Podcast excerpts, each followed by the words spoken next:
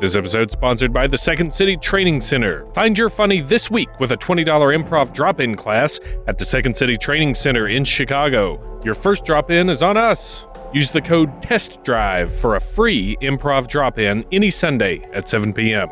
For more information, go to secondcity.com backslash TC or call 312 664 3959 to register.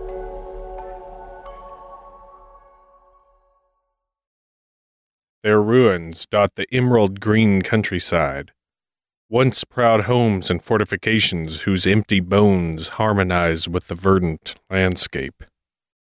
The gray, mossy stone frames sit blanketed in ivy, while sheep and cows graze nearby, oblivious to the fabled history enshrouding the locale. Drive down an Irish road for very long, and you're bound to run across the remnants of a castle or two. Some are nothing more than hollow shells of crumbling walls. Others have been maintained for centuries, and still others lay in some combination of conditions. But like the mystic, bucolic isle they sit on, these old castles are steeped in legend and remain full of lore. Almost every old castle in Ireland has a supernatural tale attached to it, from otherworldly spirits to fantastical creatures, some sinister, some simply indifferent. Explore old ruins or stay at a well kept castle there, and you can be certain of a couple things magnificent views and even better hospitality, with the occasional added bonus of disembodied whispers spectral visitors, and phantom touches. Pour a pint of Guinness and put on your warmest jumper. We're testing our luck and exploring haunted Irish castles in this episode of Blurry Photos.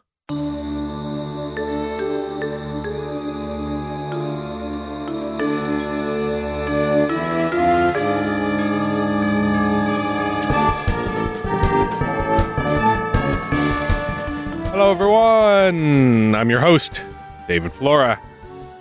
Glad to have you. You're all very welcome here. And let's raise a glass to the start of season seven. Oh, I'm celebrating the season kickoff with the customary Guinness and Jameson. And as is tradition here at Blurry Photos, the season is opening with a fine Irish themed show. Now, if you're new to the show, first of all, thanks for listening. Welcome. Secondly, this will be a slightly different show than normal, if only in the fact that I'll be telling tales and showing some love to legends without breaking them down or debunking anything. Plus, I've had a few drinks in celebration, which might make the podcast more like slurry photos. Nah, but all in good fun. And really, it's it's just a once a year thing, so don't think the furrow. Mm, don't think the photos are always slurry. That it's not going to get worse than that. All all that said, here's a toast for all of us as we begin the seventh season of Chicago's best podcast. May the road rise up to meet us and the rain stay off our head. May we be in heaven half an hour before the devil knows we're dead. Sláinte. Now, as I said, this episode may be less fact than fiction but should be full of fun. I've picked out several Irish castles from all across the Isle, each said to be haunted in their own way. I'll go through each and tell you a little bit about their history and the hauntings and tales that accompany them. There are more haunted castles in Ireland than you can shake a shillelagh at, so don't get all butthurt if I don't include a certain one. I can always do a part two later. So, how about we jump in the car, hit the motorway, start looking for these castles?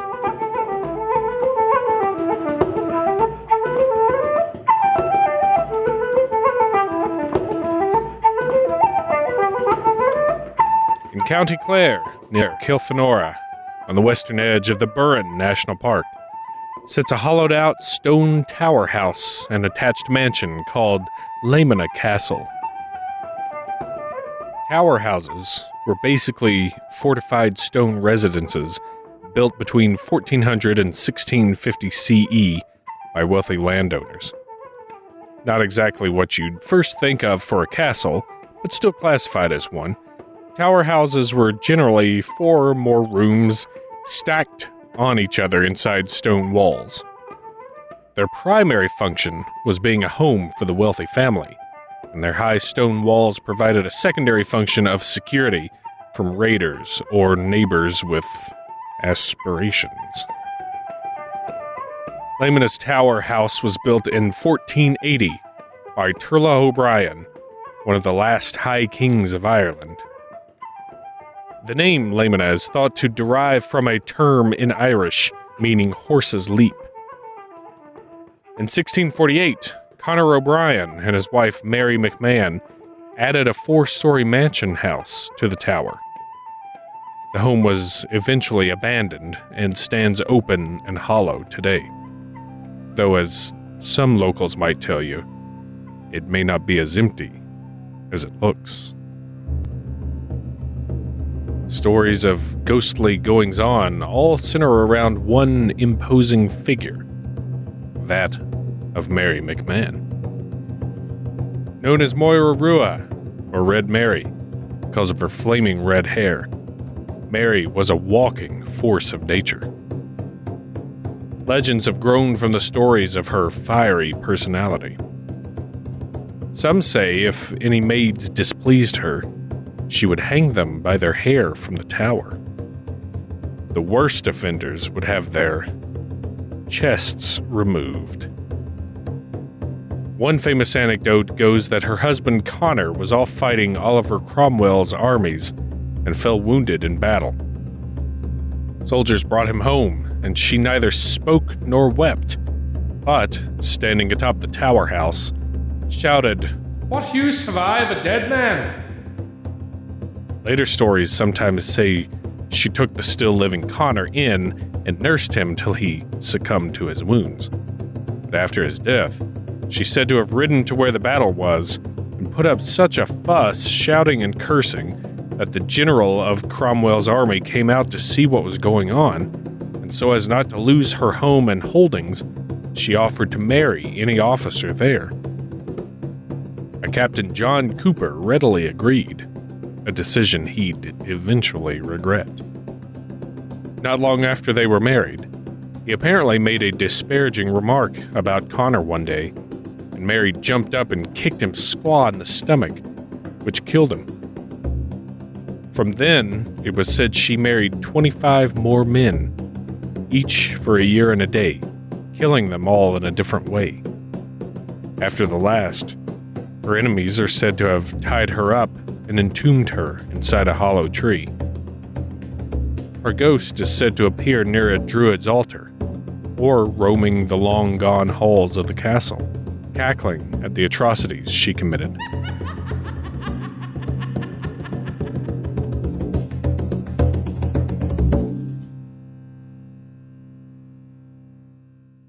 The castle itself's not open for tours, per se, but the adventurous might be able to get a peek at it. She was lovely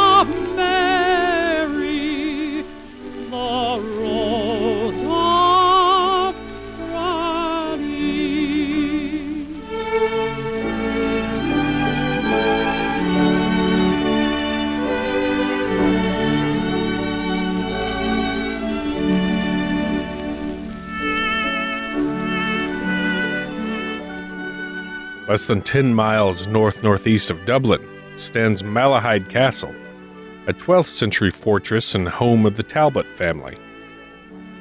A well maintained, stately place, Malahide looks like a castle, mansion, and cathedral all mixed in one, due to its huge windows, Gothic entrance, angled roofs, and crenellated round towers. The castle has an interesting history, belonging first to the Talbots, then to one of Cromwell's lackeys, Miles Corbett, in the mid 17th century, then back to the Talbots, and finally to the Irish state, which holds it now.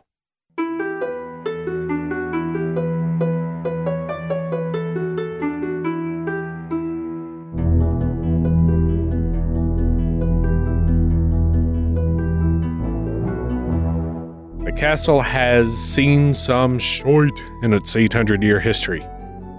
Accompanying disembodied whispers and feeling presences in empty rooms are five distinct ghosts said to haunt the still visited castle. One ghost said to appear retains knowledge of his tragic circumstance. Sir Walter Hussey, Baron of Galtrim, killed on the day of his wedding in the 1400s. Heading to the ceremony, he was said to have been ambushed.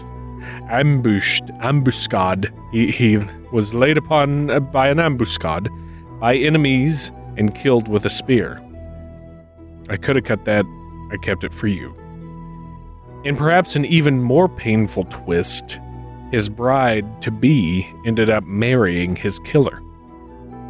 His specter has been seen wandering the castle at night showing his mortal wound and groaning in agony. Another spirit spotted there came from a marriage that perhaps should not have gone through. Lady Maud Plunkett, whose third marriage was to a Lord Chief Justice, which was perhaps a title, perhaps an actual name. Chief, Chief Justice. I'm going to name my child Chief Chief Justice Flora. Oh, what are you having, a boy? Oh, what are you going to name him? Major General Flora? That's not confusing. Well, this marriage was not the happiest. She was possessive, petty, argumentative, maybe even violent. While not family, she lived with the Talbots and was often seen chasing her husband through the castle in the midst of a heated argument. Though the Talbots grew tired of this and kicked them out, she can still be seen chasing her poor husband through the halls. During the Tudor era, the Talbots had a jester, Puck, a dwarf who lived in a tower and kept an eye on prisoners in addition to his entertainment duties. Henry VIII was said to have sent a Lady Eleanora Fitzgerald to Malahide for detainment, as she had apparently incited rebellions against him in England. As you can probably guess, Puck fell in love with her. Rumors about his love spread through the castle and grew to ridiculous gossip, enough so for the Talbots to worry that Henry might also think they were conspiring against him. One snowy December morning, Puck was found outside by the castle walls, a knife through his heart. His death was a mystery, but not long before he died, he was said to have promised to haunt the castle after his demise and would not hurt anyone as long as the Talbot male slept under the castle's roof. A short anecdote from the book Castles of Ireland Tales of an encounter with Puck.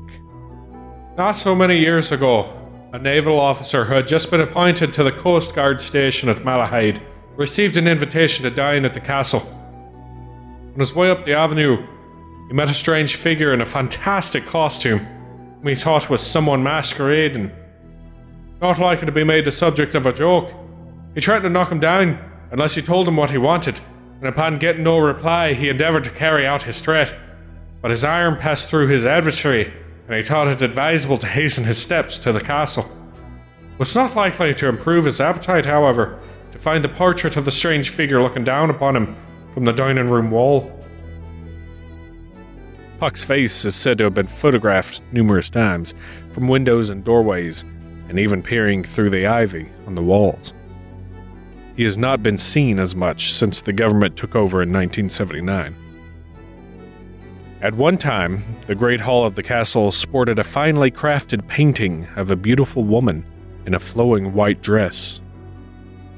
No one knew who she was or who painted her, but it was admired by all so it came as a bit of a surprise when people started seeing her wandering the castle in the dead of night. Witnesses say she stepped right out of the painting and walked silently through the halls. Over the years, she became known simply as the White Lady. The last ghost said to be seen at Malahide is that of Cromwell's politician buddy Miles Corbett. After Cromwell's forces drove the Talbots out, Corbett was given the castle and lands. Being a staunch anti Catholic, he destroyed the abbey and attacked the local Catholic population. Corbett was arrested in 1660 and, in front of an eager crowd, was hanged, drawn, and quartered at Malahide. On nights of the anniversary of his death, he's said to be seen running through the halls. Other nights, he can be seen in full armor, appearing menacingly before falling apart into quartered pieces.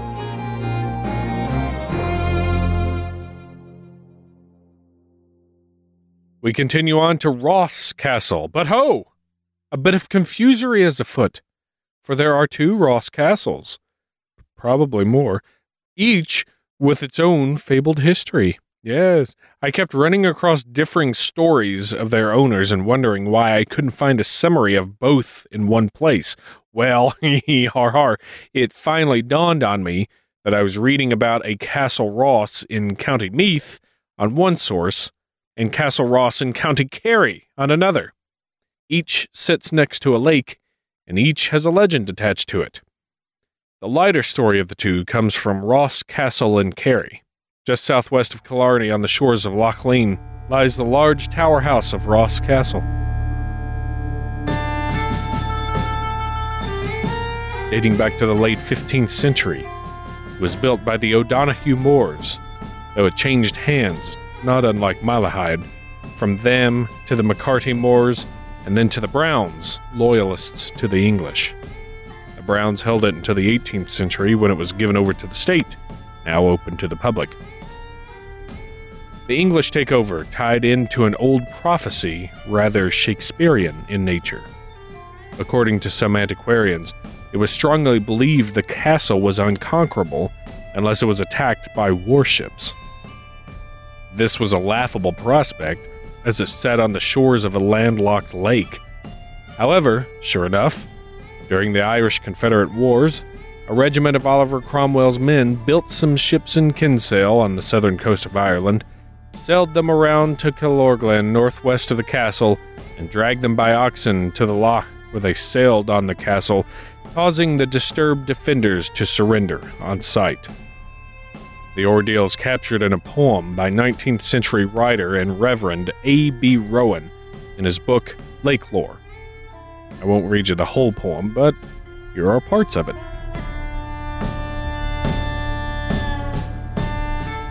Its embers smoldering here and there, unfed the Civil War flame dies, but still defiant on the air, o'er Ross the green flag proudly flies.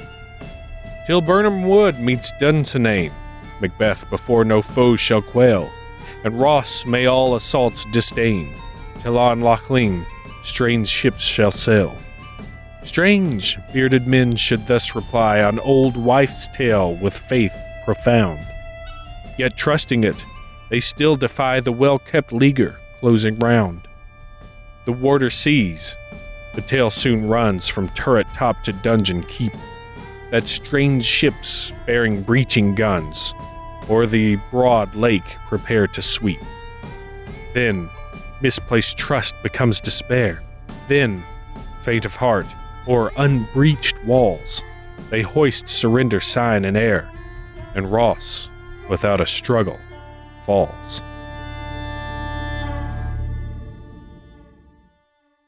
The other tale from this castle concerns the original owner, O'Donoghue Moore, said to have leapt from the castle window into the lake, or, in some versions, just plain sucked out, along with the library, a table, and a horse, only to preside over a fabulous palace at the lake's bottom. A version is recounted in Castles of Ireland. There is a legend regarding the great and wise Prince Donahue, mm, who possessed the secret of eternal youth, yes, and under whose rule the land prospered greatly. Mm.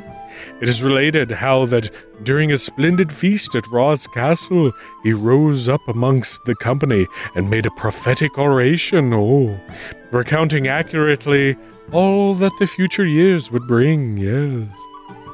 In the midst of speaking, he walked over to a window which is still shown, and through it passed out over the lake. Upon nearing the center, he turned round and waved his hand in farewell to those behind. Oh, and the waters opening, he disappeared beneath them, yes. On May morning, he said to rise from his watery grave and ride over the lake on a white steed, surrounded by beautiful women and youths. oh, his appearance is looked upon as a sign of a bountiful harvest, yes. It's also related how a young maiden imagining herself in love with the Phantom Prince, cast herself into the lake on a May morning and was drowned. Oh no. The other Ross Castle is far away in County Meath, on the southern shore of Loch Sheelin.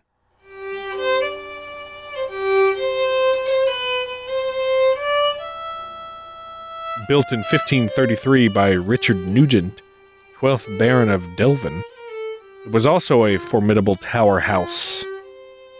Nugent had somewhat of an unpleasant reputation, carrying the nickname the Black Baron. He was mean, quick to anger, and generally the finest of asshats. In yet another Shakespearean turn of events, his daughter Sabina fell in love with Orwin, the son of an enemy clan.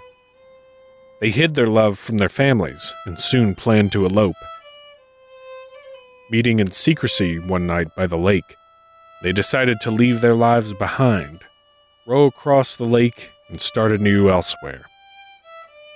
But as you can guess, their affair hadn't gone unnoticed. The Black Baron had caught wind of the plan and surprised them before they could set off. Sabina's own brother drowned her would be groom right there in the lake. Devastated, she locked herself in her room and starved to death.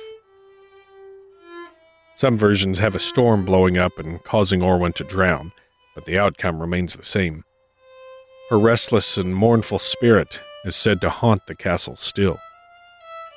It has since been turned into a modern bed and breakfast, and people go hoping to catch a glimpse of Sabina.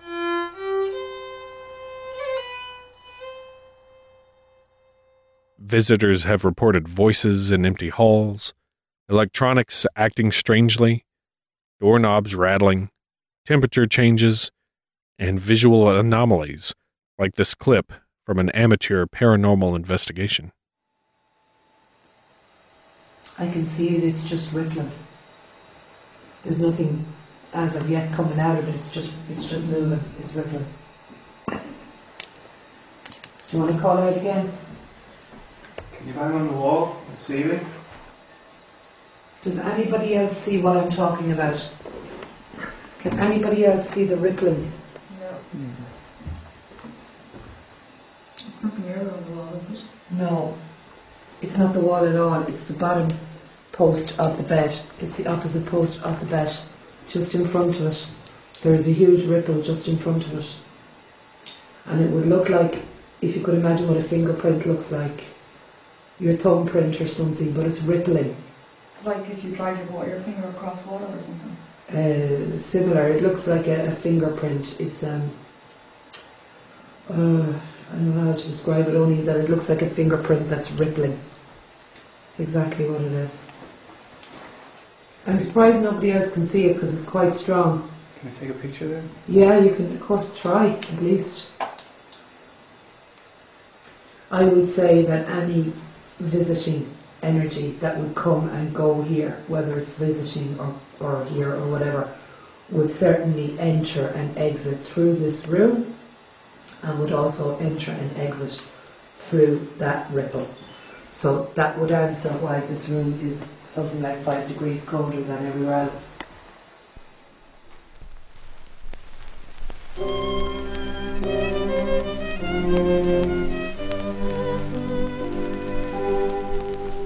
Sure of all of the gifts that the angels bestow, there's none like the gift of the Blarney. Now Riley was gifted in this way and so, of language he had a most wonderful flow. He could talk a blind fiddler right out of his fiddle, could talk the milk out of a cow. He dad he could wheedle a fig leaf from Adam, if Adam was wearing one now.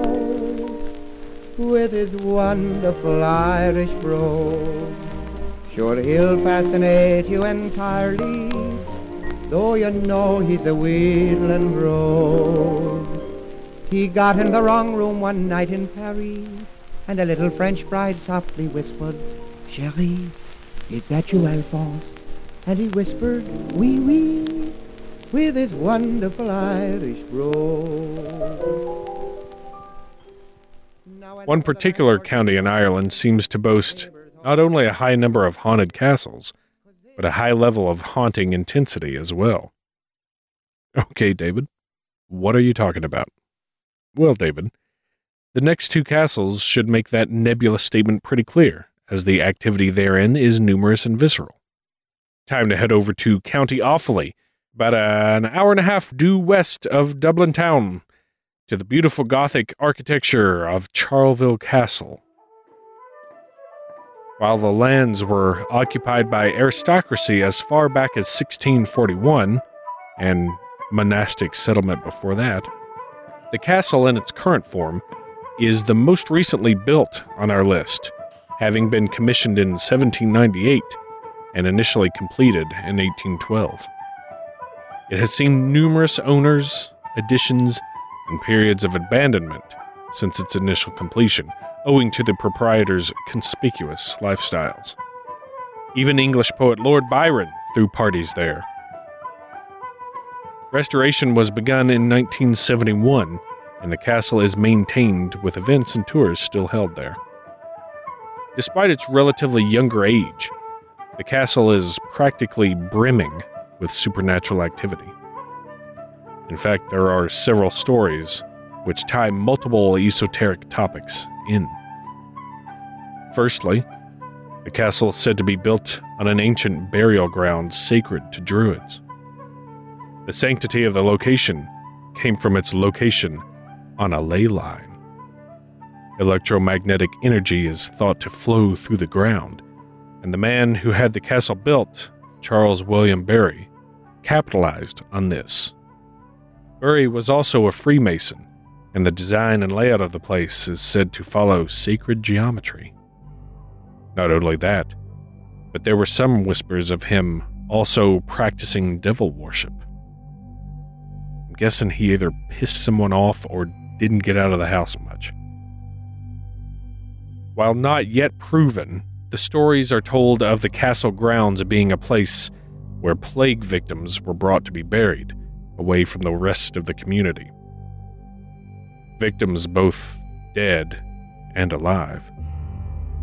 Spirits that found no peace in life, damned to search for it in Charleville's old oak woodland.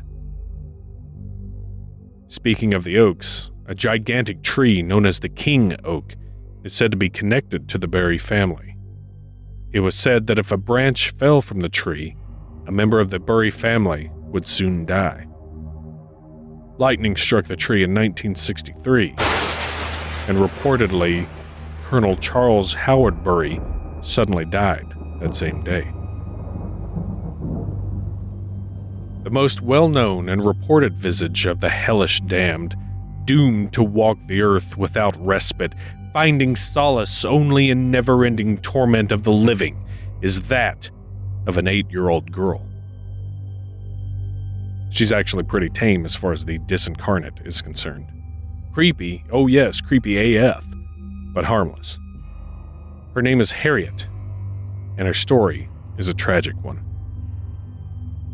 Harriet was the youngest daughter of the third Earl of Charleville, and on the evening of April 8th, 1861, she was on her way to dinner from upstairs when she decided to slide down the stair balustrade. Unfortunately, she lost her grip slipped, and fell some three stories to the hard stone floor below. Since this tragedy, visitors to the castle have reported seeing a young girl in a blue and white dress with curly golden hair with blue ribbons in it. She appears in photos and videos and can sometimes be seen skipping down the hall. A volunteer helping around the castle once stayed there and was awoken in the middle of the night to see a blonde girl staring at him. He thought it might have been the owner's grandchild and went to the bathroom to dress so he could take her back to her room. Upon returning, she was nowhere to be found. He woke the owners and told them, to which they replied that none of their grandchildren were there that night. Needless to say, he got a room in nearby Tullamore. Some folks have reported a child's voice giggling, some singing, and still others have heard a girl scream. The little girl is sometimes seen with a little boy as well, though it's not certain who he might be. Cold spots are felt in various rooms and on the stairs. White mists are sometimes seen. Once, the owner's own son is said to have gone missing when he was very young. And with the dangers of an old castle ever present, the family frantically began a search for him. They found him safely at the bottom of the stairwell. He told them the little boy and girl had helped him get down the stairs. The owner also told a story of what she called a cavalcade of ghosts in her room once. Charles Bury, Francis Johnston, a woman in a black hood, a little girl, and a group of around 17 monks or druids were standing around her bed one morning when she awoke, and according to her, bestowed a blessing upon her.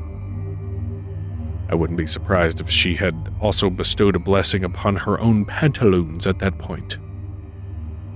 The dungeon is a hot spot for weird activity. Some investigators are said to have had their faces scratched, and in one case, been dragged down a corridor. A ghastly figure with a mean glare has also been seen walking the halls, and the, at this point tame, footsteps, crying, and clock chimes where no clock is present, have been heard.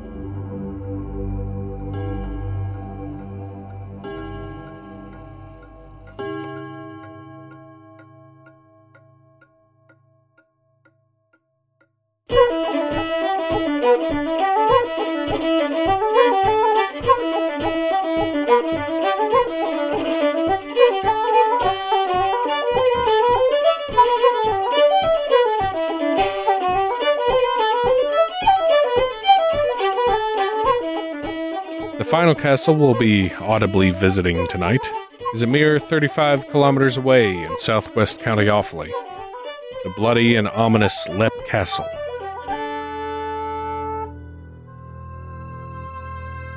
The date of construction is hotly debated, with estimates anywhere between 1250 and 1470, and the debate continues as to whether the O'Bannon or O'Carroll clan built it. There are multiple legends as to how it got its name, most pointing to Léim O'Bannon, which is Leap of O'Bannon.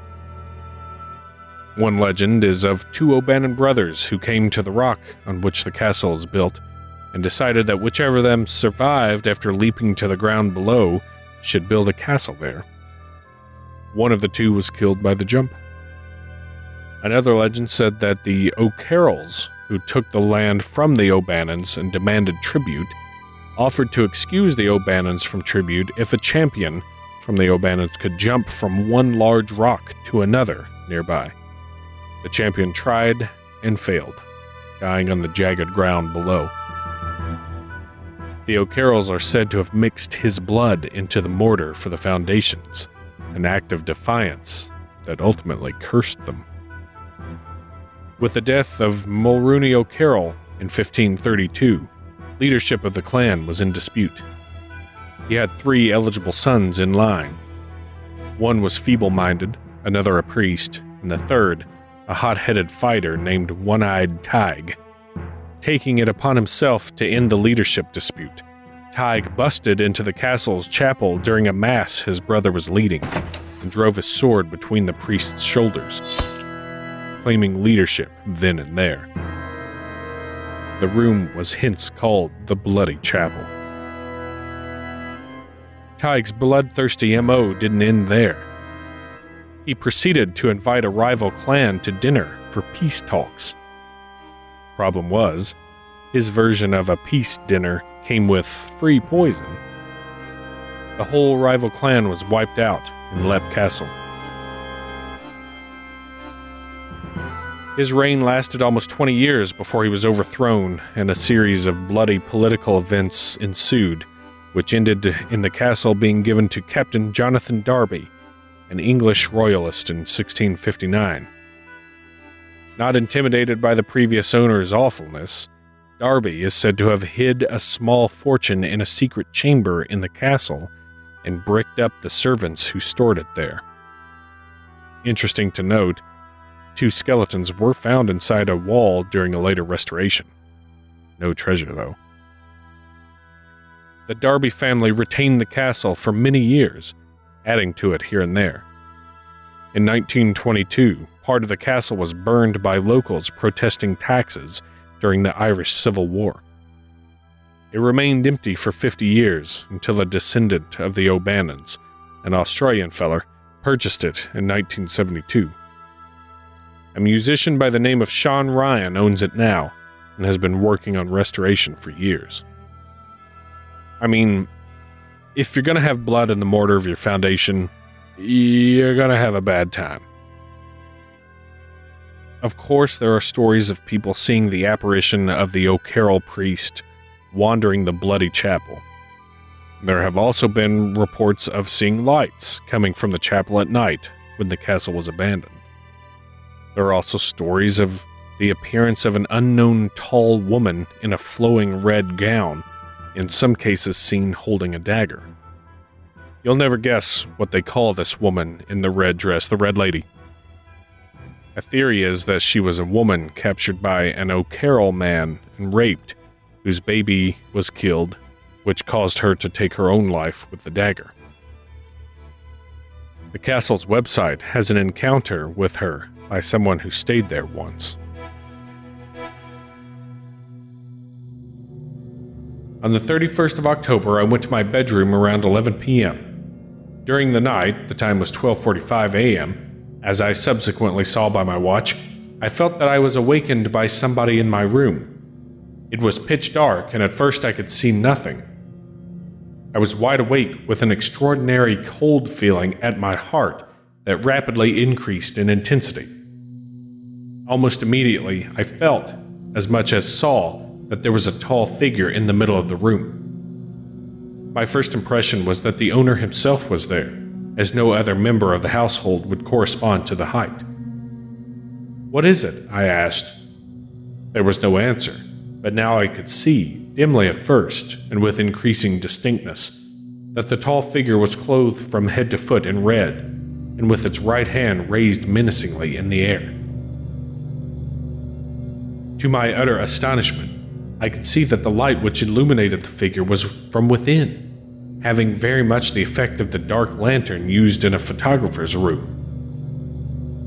As the figure advanced toward me, the light increased, and I could see distinctly that the form was that of a very tall woman holding some sort of a weapon, knife or dagger in her hand. What is it? I asked again, adding, Who is it? And then hurriedly struck a match and lit my candle.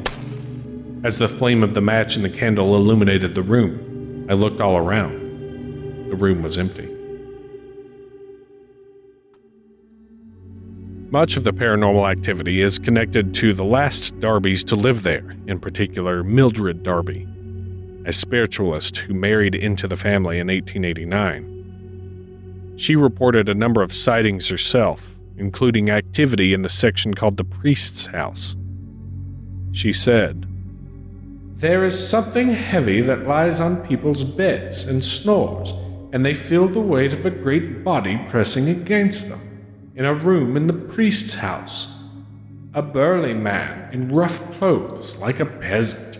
He always pushes a heavy barrel up the back stairs of the wing near the servants' bedrooms, and when just at the top, the barrel rolls down and all disappears. A monk with a tonsure and cowl walks in at one window and out another in the priest's house. She also described an experience in a place called the Murder Hole Room. I put my hand out of bed, snapping my fingers to call my terrier. My hand was suddenly in the grasp of another hand, a soft, cool hand, at a temperature perceptibly below my own flesh. To say I was astonished would but mildly convey my feelings. After a few seconds of steady pressure, the other hand let go and almost simultaneously I heard a heavy sliding fall, like the collapse of a large body at the foot of the bed. Then, in the absolute stillness of the room, there sounded a deep human groan and some half articulated words, or to be accurate, prayers. People have complained before, in fact. We don't generally put anyone there now. The room is called the Muckle, or Murder Hole Room, and the story goes that the stain on the floor is the blood of a man stabbed there by his brother. Two O'Carrolls quarreled over the ownership of the castle. The room had been disused for fifty years or more when we did it up. The stain has been planed off the boards several times, but it always comes again creeps up from below in a few hours. It sure sounds like the chapel where the priest was killed, but she doesn't mention it. Her most famous addition to the Leap legend, however, is the elemental. Mildred is thought to have somehow caused the elemental to make itself known or be released in her occult dabbling. She described it thusly Suddenly, two hands were laid on my shoulders. I turned round sharply and saw, as clearly as I see you now, a grey thing standing a couple of feet from me, with its bent arms raised as if it were cursing me. I cannot describe in words how utterly awful the thing was, its very undefinableness rendering the horrible shadow more gruesome. Human in shape, a little shorter than I am, I could just make out the shape of big black holes, like great eyes and sharp features, but the whole figurehead, face, hands, and all was grey, unclean, bluish grey, something of the color and appearance of common cotton wool. But oh, so sinister repulsive and devilish. My friends who are clever about the occult things say it is what they call an elemental. The thing was about the size of a sheep, thin, gaunt, and shadowy in parts. Its face was human, or to be more accurate, inhuman in its vileness, with large holes of blackness for eyes, loose, slobbery lips, and a thick saliva dripping jaw, sloping back suddenly into its neck. Nose had it none, only spreading cancerous cavities, the whole face being a uniform tint of grey. Hmm. This too was the color of the dark, coarse hair covering its head, neck, and body. Its forearms were thickly coated with the same hair, so were its paws, large, loose, and hand shaped, and it sat on its hind legs. One hand or paw was raised, and a claw like finger was extended, ready to scratch the paint. Its lusterless eyes, which seemed half decomposed and looked incredibly foul, stared into mine, and the horrible smell, which had before offended my nostrils, only a hundred times intensified, came up to my face, filling me with a deadly nausea. I noticed the lower half of the creature was indefinite and seemed semi transparent at least. I could see the framework of the door that led into the gallery through its body. Hmm. By the way, she aged like 40 years while saying all that. according to that impression. Other theories say the Druids placed it there long ago to guard the site. Or that it's the spirit of an O'Carroll who died of leprosy, or the manifestation of those that were murdered there. It's a, it's a weird thing, kind of kind of like the the mascot of the castle. I don't know. In 1922, workmen discovered an oubliette, a small dungeon which used to be accessed through a trap door in the floor. In it, they found human bones. Three carts worth, as a matter of fact. It could have been where the rival clans' bodies were dumped from the dinner massacre. Could have also been a cruel torture device from some of the bloody owners through history. As it's said, a spike was also found at the bottom. Got somebody you don't like? Drop them through that trap door onto a spike. Numerous other phenomena has been reported, from screams and phantom girls falling from towers to chanting and tobacco smells. It has quite the reputation for its hauntings in a land full of creepy castles.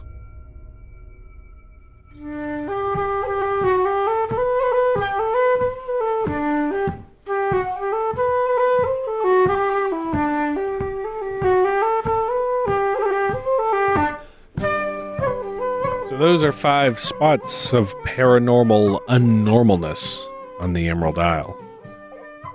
Honorable mention to some castles that almost made the cut, but for time Kilkea Castle, Glen Castle, and Kahlua Castle.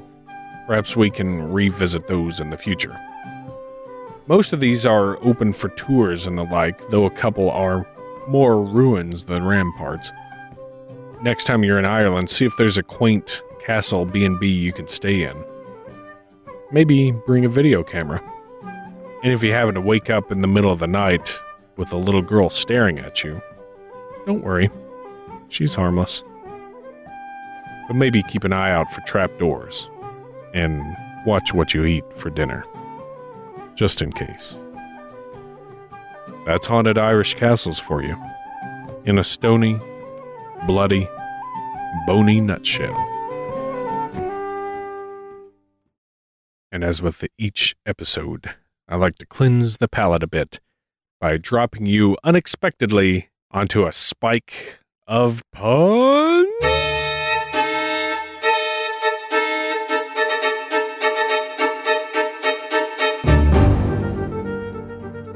The Irish countryside is very inspiring for artists, and one famous TV painter built a castle there once. His fame came from his simple style and calm demeanor when using a little blood red and black baron to paint scary scenes of unhappy little trees. His home was known as Bob Ross Castle. One castle outside of Dublin is very famous for being a quaint, cozy, welcoming place during the day and a dark, sinister, malevolent place at night. It's said that author Robert Louis Stevenson once got mugged by a dwarf there. Of course, I'm talking about Dr. Jekyll and Malahide Castle. And that'll do it for your puns. Lots of pun fodder in this one. Head on over to the Blurry Photos fan page and share any puns you come up with on there. Don't forget to like the show on Facebook. Follow me on Twitter, blurry underscore photos. Blurry Photos Podcast on Instagram, YouTube, most places. If you like what I do, give me a five star rating and review on iTunes or wherever you catch the pod. And don't forget to subscribe. Subscribing gives me a good idea of how many of you guys are out there listening. The best thing you could do is tell others and share the good word about ye old blurry photos. Share the show on social media, tell people if they ask for new podcast suggestions. Don't be afraid to throw us in the mix with all those standard ones that are always thrown out there. And force friends and family to listen on car trips. Thanks to the Chicago Podcast Co op and the Dark Myths Collective. And thanks to all of you. I appreciate you taking the time to listen, to write in, to share stuff, and to be kind in general. Thank you guys. And hey, welcome to season 7, suckers. So, for this episode of Blurry Photos, I have been David, the sheep sized, ghastly smelling Flora. Buh.